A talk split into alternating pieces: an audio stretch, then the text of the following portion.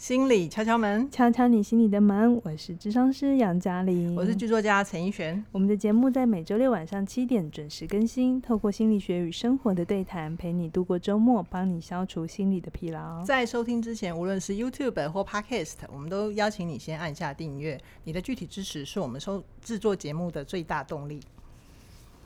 我们的节目，嗯、我们终于录成功了。对，我们刚刚笑场录很多次。好了。敲敲门的节目还蛮常聊关系这个主题，对不对？是啊，大家很爱聊关系，对，还蛮爱听啊，嗯、大家也爱听啊。是，然后我们聊过伴侣关系，不管有结婚没结婚的都聊过。嗯、然后我们也站在父母亲的角度聊过，跟他他跟小孩的关系。但有一个关系我们一直都没有聊过，就是站在如果我们是子女。我们跟父母的关系哦，哦，下对上的关系，对呀、啊。然后杨老师前阵子在网络上看到一篇文章嘛，嗯，他的他的作者署名是历史说书人，但是我昨天查了一下，其实这本书有出版，这本书叫做《民国文人档案重建中》，然后他的作者本名叫做江仲渊。然后，然后里面就有一个朱自清的故事，是 来 公丢朱自清列兄留下 橘子。刚刚杨老师还跟我抱怨，为什么帮他帮他截取了他接下来要读的这一段没有橘子？好，我买橘子送你，好不好？好，那想到什么文章？我们先卖个关子，请杨老师帮我们朗读一段经典重现。你现在就是为你朗读再来一次，对对对对对对，复刻版是啊。好，请有请杨老师。我看见他戴着黑布小帽，穿着黑布大马褂，身青布棉袍，蹒跚地走到铁铁道边，慢慢探身下去，尚不大难。可是他穿过铁道，要爬上那边的月台就不容易了。他用两手攀着上面。两脚再向上缩，他肥胖的身子向左微倾，显出努力的样子。这个时候，我看到他的背影，我的眼泪很快就流了下来。哦，大家听众应该都知道了，我们要讲的就是朱自清的《背影》这一篇散文。哦，这是国中一定会要读到的一篇，对不对？对，就是其实有华人的地方，好像很难有人不知道背影。这一篇文章，因为橘子比较抢眼，都是爱吃，是不是？没有，我记得那时候他有一个细节我忘了，但是好像他爸爸是捧着用那个外套，就是那个。大马褂，然后捧着那个长出来的，对，然后他是先把橘子放到上面，然后他才爬上去。哦，我记得有这一段啦，还还更有细节，就是？他要翻过两个月台，而且他不是直接走铁那个呃月台那个楼梯，他是直接给人家穿越月台，因为他不想爬楼梯，所以那里其实违规了。我们其实应该登记他。好啦，我们也可以呼吁听众，如果你对背影也很有感的话，可以跟我们互动一下，就是看看说说看你记忆中的背影是哪一段？嗯。那我们今天为什么要用朱自清的故事来跟大家聊聊跟父母亲的关系呢？嗯，其实啊，我相信大部分人一定都跟我一样，读完这一篇会觉得朱自清跟他爸爸感情怎样？还不错啊，看起来本来以为啦，对对，嗯、但我们就是从那个网络上这一篇文章啊，是我们才发现到原来。这一篇背后其实是有故事的，而且跟八点档的剧情差不多。对，好，那这个故事到底怎么回事呢？我就来先帮大家前情提要一下哈。是，就是你等一下我们会先讲一下朱自清他跟他爸爸真实的关系。对，那听这个关系的时候，我相信大家应该也会蛮有感的。嗯嗯嗯，就是哦，原来那些名人们。的家庭并我并不如我们想象中的幸福美好。对，我们只有看到那个感人的文章，是是，是，就中间过程都省略了。对，好，好，我们先讲一下，因为朱自清他们在清朝的时候其实就是书香世家，嗯，然后爸爸对朱自清的教养是很严格的。那他爸爸其实那时候最高的官有当到。相当于现在的烟酒公卖局局长，他家应该拿烟拿酒比较快吧？对对，那个 那个台湾米酒头比较好拿。好，那总之呢，就是他爸爸其实是旧时代的一妻多妾的观念，可是朱自清他长大之后是北大青年，就比较受到一些西方的思潮，然后他会跟他爸爸的价值观差别很大。其实这这前面我再补充一下，嗯、朱自清跟他小时候跟他爸爸，爸爸对他是很严格，因为你刚才有讲那个书香世家嘛，所以呢，他爸爸觉得他自己只有做到公卖局局长是不够称头的，嗯嗯嗯、那他就很希望他的儿子帮他赢回来。所以其实小的时候，朱自清是要背古文啊，嗯、然后写错字是要被打，就是非常非常严格的。好。父子关系，哎、欸，我们刚刚不是说那个故事要赶快讲吗？你这样还要？可是我觉得这才是重点。他跟你讲的是他爸爸的背背呃的背景背景，可是我讲的事情是他们的父子关系。OK OK，对不起，嗯，就是他他们的父子关系前面已经用一个严格对待，对，然后其实有一些张力了，对不对？对对。然后朱自清长大之后，又有他是新思潮，然后爸爸是旧思潮。他朱自清提倡那个白话文嘛，然后他爸爸就是。文人、啊、古文运动古 不是、啦，就比较觉得古文才是有深度的正统。对，然后白话文就是可能就觉得这个，嗯、就像我们现在看一些网络文，想说这个是没深度、没涵养的东西这样子。嗯嗯，嗯对。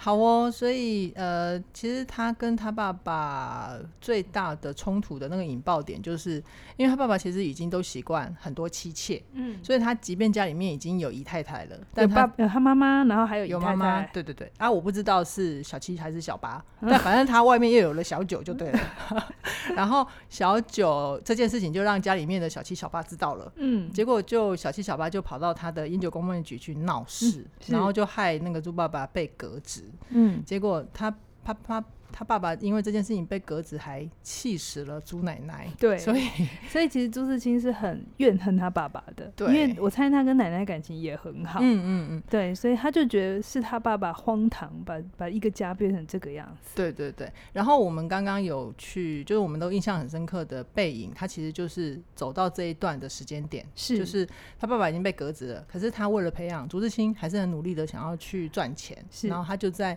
送朱自清上火车读书的路途上，帮他 买了橘子，这样子。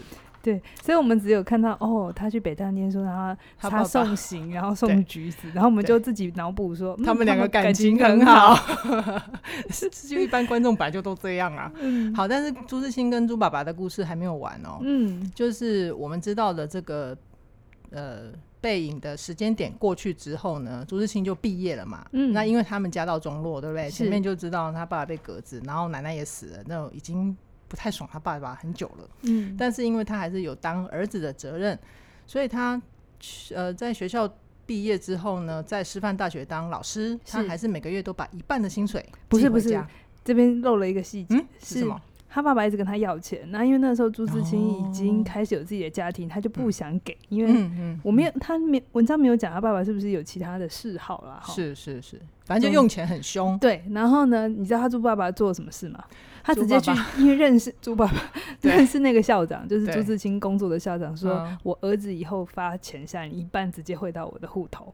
啊，一半也是这样子吗？对对，一半是这样子来的。没有，但是最后后来他爸爸又做了更过分的事情，还是透过这个私交，嗯，是要朱自他他把朱自清所有的钱都进到他的户头里面哦。是哦，哦，啊、所以他先给一半还不够，然后最后朱自清是自愿给一半，但他爸爸不够。嗯所以就透过私交叫那个校长直接把钱汇到，是，而且那个校长还还这么听，还听他爸爸的话，就不知道为什么。对啊，怎么会这样呢？好了，那时候一定没有人权的概念。算了，那个时代我们没有办法理解。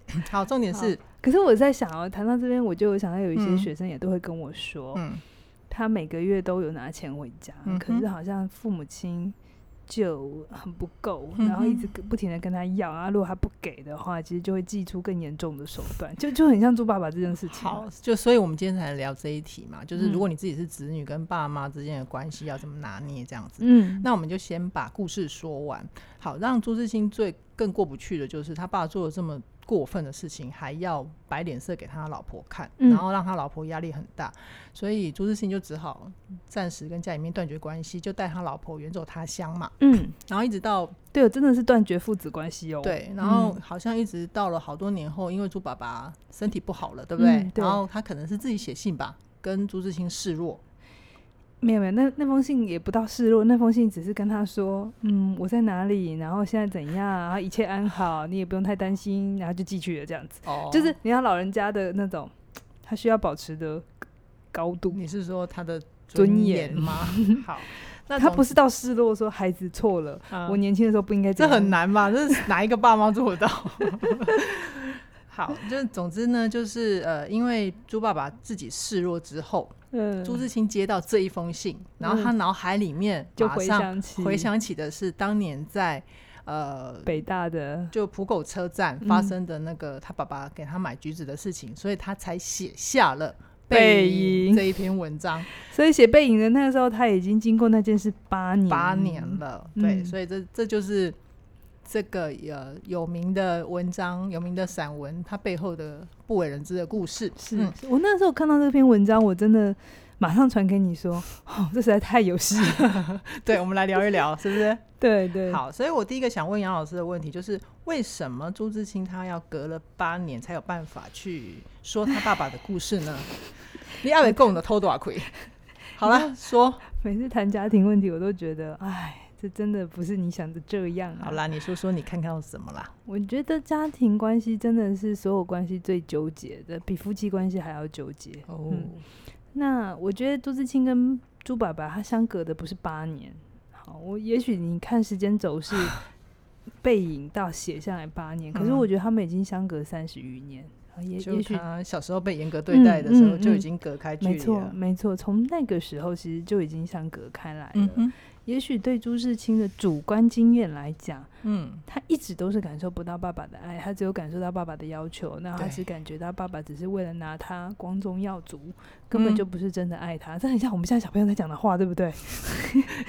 妈妈，你情绪勒索我；妈妈，你要我读第一名，根本就只是为了去炫耀。哎呀。好了，我们不要再教坏小孩了。先讲猪爸爸的事。不是，我觉得这其实真的是很多孩子的状态。嗯哼，因为孩子有很多时候我们是这样感知父母亲的嘛。嗯嗯，就觉得你自己出身不好，嗯，然后你你你收入不好，你就希望我成凤成龙成凤这样子。嗯，嗯，所以我觉得。呃，很多时候那个亲子之间的复杂度是来自于孩子一直是站在孩子的角度在看爸爸妈妈，嗯，爸爸妈妈也一直站在他们的角度，嗯，所以你就没有机会换到另外一边。是，也许对猪爸爸而言，确实他严格，确实他希望孩子成成龙成凤，嗯，但完全只有这样吗？可能不一定，但这个需要当事人回答。不知道，对，可能不是只有这样，就像我们一定都是成为。爸爸妈妈之后才明白了爸爸妈妈为什么这样严格辛苦跟为难。那我们在孩子角色的时候，我们就会觉得北宋，就觉得你你怎样，你又怎样这样。嗯、那个你这么爱读书，不会自己去读？你说朱自清反对一妻，呃，他自己提倡一妻一妾，然后他反对一妻多妾。朱自清一夫一妻，一 妻一妾。朱自清会跳起来跟你抗议哦。对不起，对不起，就是一夫一妻。对，就是呃。排他性啊，婚姻里的排他性是，但他爸爸是一妻多妾，嗯，到底他是真的比较推崇哦，我们关系要纯粹呢，还是他其实是反对他爸爸？哦，为了反对而反对，嗯，他反对，因为他爸爸是这样把家道给弄坏的嘛，对不对？哦，所以他长大之后提倡这件事，到底是他真心觉得这样比较好，还是？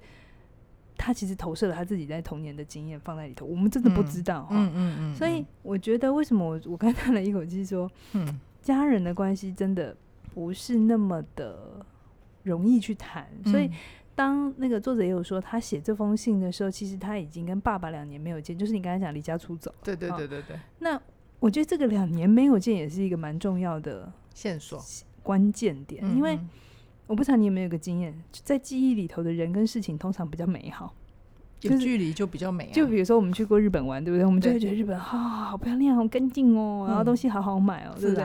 到了现场的时候，嗯，其实也还好。可是为什么 他在记忆里这么的美？是因为如果他是很痛苦的，我们就没有办法回想，我们不会允许我们的回忆里头放一段非常痛苦的事情。嗯，所以我们宁愿放在里面都是好的事情，就是。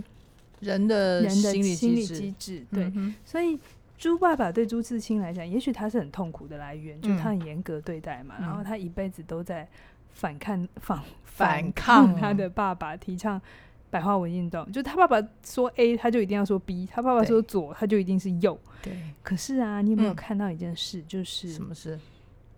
朱自清最后的职业，他这辈子做的最好的职业，嗯，还是一个老师。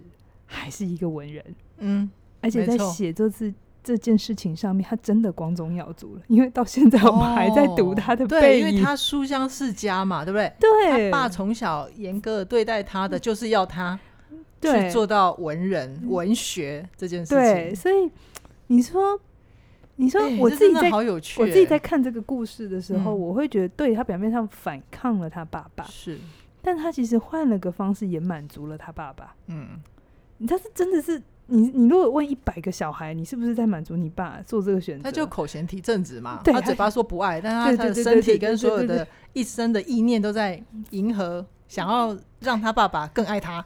我我自己我自己的经验是没有孩子是不爱父母亲，嗯，我相信真的没有，我相信，嗯嗯呃。只是那份爱，有的时候不是我们直觉觉得哦，你要我做什么，所以我做什么。不是，有可能他是用完全反的来讲。嗯、像我们上次聊控制、嗯、控制者那个议题也是一样他就是心理机制，很多时候都跟你表面想的不太一样。对对，对，所以我觉得他与父母亲的这个爱跟恨，嗯哼，不好说。嗯、而且我甚至觉得他对他爸有多恨，他就有多爱。可是这跟那个打是情骂是爱是两件事哦。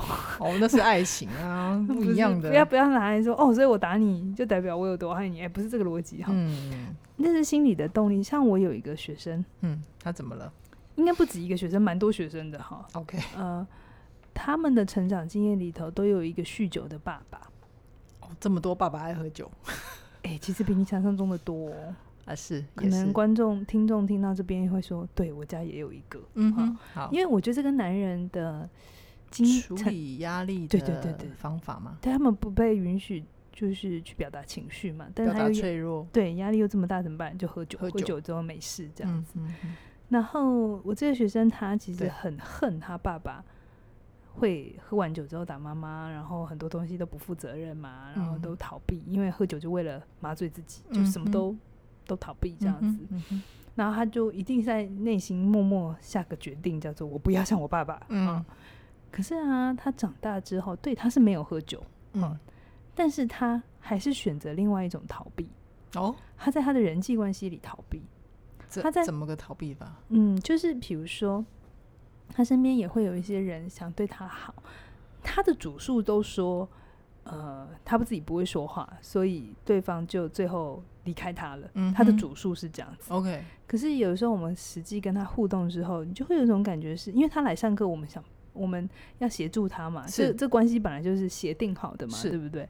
但我们就会有一种，哎、欸，今天是你来报名上了课，然后你提出这个需求，然后我们来协助你，嗯、怎么会？我在协助你的过程当中，你一直在说服我，我说的东西没有用，然后我还是不要对你有任何期待。就是这 好难，老师这个嗯我做不到，或者嗯这个不重要。嗯、就是你在跟他的互动当中，会有一种感觉，是他一直把你推出去。他的意识层面来上课报名缴费，嗯，但是真的进到教练的关系，他又一不断的在否定你，在推开你，在推开你。对，然后他要证明自己真的是无能为力，你拿我没办法。对，然后我就放弃我自己，所以我放弃我自己是应该的。我放弃我在关系里的追求。这这是合理的哦，你知道吗？他一样都是放弃，只是他们放弃的事情不太一样哦。所以你知道吗？影响这么深远，很深远，很深远。然后甚至当事人要去承认，他让爸爸，我嗯，有些当事人的父母亲也不在，嗯、就是那个让他痛苦的人不在。嗯，然后我就会说，其实他不在，但他活在你心里。你光是这句话对他们来讲都是痛苦的，就是你你、哦、你你把它放在心里，嗯嗯嗯。嗯某种程度，你其实继续在跟他互动，我起鸡皮疙瘩了。对，就是这不容易谈，所以谈亲子关系，其实真的是我觉得比夫妻关系还难谈的事情，因为他有更原始的心理需求，嗯、那甚至在我们不意识、我们还在小的时候被对待的方式，嗯，你知道讲婚姻关系、讲亲密关系，都已经是长大以后的事，对，大部分都还可以来数个。数个数个，就是分个你你死我活这样子，到底事情怎么样？而且有时候你那亲密关系要追溯源头，是不是又讲回家庭关系？对对，那而且家庭关系有一大段是你的知觉跟呃另外一方来过来，就是我们都只能在我们这个角度里看关系，嗯、可是关系却是双向的，嗯、所以我们的解读就会影响着我们后面的行为。好、嗯，它相对有一点点复杂。虽然听起来有一点点的震撼，嗯、哦，但我们能够能不能再具体一点？就是如果杨老师辅导过这么多的朋友，那他们让帮帮助他们面对这样子跟家人之间的关系的厘清也好啊，或者是他帮自己重新出发也好，你会觉得跟家人之间最好的距离是什么？不好说，会不会被打？我会觉得每个人对于距离的需求不太一样，有些人可能觉得远一点好，嗯，有些人觉得近一点好，他很喜欢住在隔壁巷子这样子。嗯、那有些人可能觉得更近啦，他都觉得继续住在一起很好、嗯、啊。那有些人都不要见面，好，我不好说哪一个距离适合所有，因人而异啦。对，也要看那个人的个性啊。嗯，还有，但我觉得有个概念是大家一定要有，就是。如果你已经长大了，你已经是个独立的个体，你一定要有自己的判断能力跟自己的财务能力。判断能力跟财务能力。我再举一个案例，就是我有个学生，他一直都住在家里，嗯哼，就是那种现在还蛮多的哦。对啊，而且我还听过有人说，我干嘛买房子？我爸妈死了，房子不就我的？他是独子吗？还是独生女吗？对，独生女。对，要不然应该有别人要跟他分嘛，他就会有别的议题。Oh. OK，好，好，反正这个这个学生他就一直住家里，然后但他又他就觉得自己的爸爸妈妈很烦，嗯、可能会管他干嘛干嘛，又会叫他不要锁门这种东西，这样。他几岁了？他已经长大二三十岁吧，我记得。Oh, 还不能锁门哦，很奇怪哦。好了，对不起，我岔题了，你讲回去。对，然后可是又他又没有钱搬家哦。Oh. 所以呢，他就一直处在一个不是很满意，可是又无可奈何的状态。嗯、那但是你跟他讲说，那如果你真的不满意你的这个现况，你就培养第二专长，让自己收入变高嘛，嗯、对不对？可是他又觉得、嗯啊、算了，好累哦，你知道吗？我觉得那个状态就是他真的没有完全脱离一个孩子的呃一个心理位置，就是他还没意识到自己的矛盾啊，自己的困境是自己的矛盾造成的。嗯，或者是他一直放在孩子的位置，就是孩子通常都是一个。没办法 argue 的状态嘛，就爸爸要你 A，你就是 A；爸爸要你 B，就是 B 嘛，就都是承受，对，所以接受。他总觉得他就是无能为力的面对眼前的这些事情，嗯、他没有办法透过他的行为改变去改变什么事情。Okay, 嗯，对，所以我会觉得这并不是一个大人。我觉得真正最好的距离，嗯、家人之间最好的不是物理的距离。哦、不是我跟你住到底有多远，嗯、一条巷子、两条巷子，还是一个城市？是，而是什么？你真正最好的距离，是你心里有没有真的准备好当一个大人？如果你准备好，那就是一个很好的距离。哦、嗯，那我觉得当大人的两件事情，一个就是财务一定要独立。OK，、嗯、这是我非常非常呃要去鼓励大家的事情。当然也会有人说，现在的低薪啊，干嘛干嘛？嗯。我也会想说啊，如果大家都低薪，为什么有人可以不低，有人可以高高，对不对？嗯、那会不会就是你在喊着低薪的时候，某种程度你也只是把这件事情拿来当借口？就你继续可以在这里嘛？嗯、我只要继续责怪这个责责备这个世界，这个社会不公平。对。可是你也可以，就是对我就是很期待我。我没有意识到自己也要帮自己负点责任吧？嗯嗯嗯。所以你怎么让自己不低薪？这是你可以努力的事情啊。嗯嗯。嗯对。那为何你一直待在原地？对对对对。不前进不动呢？到底有什么好处？对不对？嗯、好哦。所以我觉得跟家人之间最好的距离就是你长大的距离。嗯哼。跟家人之间的最好的距离就是你长大的距离。哇。杨老师，你又说是京剧嘞，真的哦。好，好啦，那如果说我们回到朱自清跟朱爸爸这个故事啊，我有、嗯、我有一个发现，就是我们之前在故事课也一直讲的，我们一直在跟学员说，幸福不是故事，嗯，不幸才是，嗯，所以我就会有一个怀疑啊，是不是真的所有的环境跟遭遇，它都是任何一个传世作品的养分呢、这这应该这一题你回答吧？嗯。那我不是要先丢球给你吗？你先讲一点嘛，我再接你嘛，是不是？我当然觉得并不是绝对的吗？你怎么看？不等于你要活得悲苦，你才能写出创创世的巨作。那不然最惨的人应该是莎士比亚吧？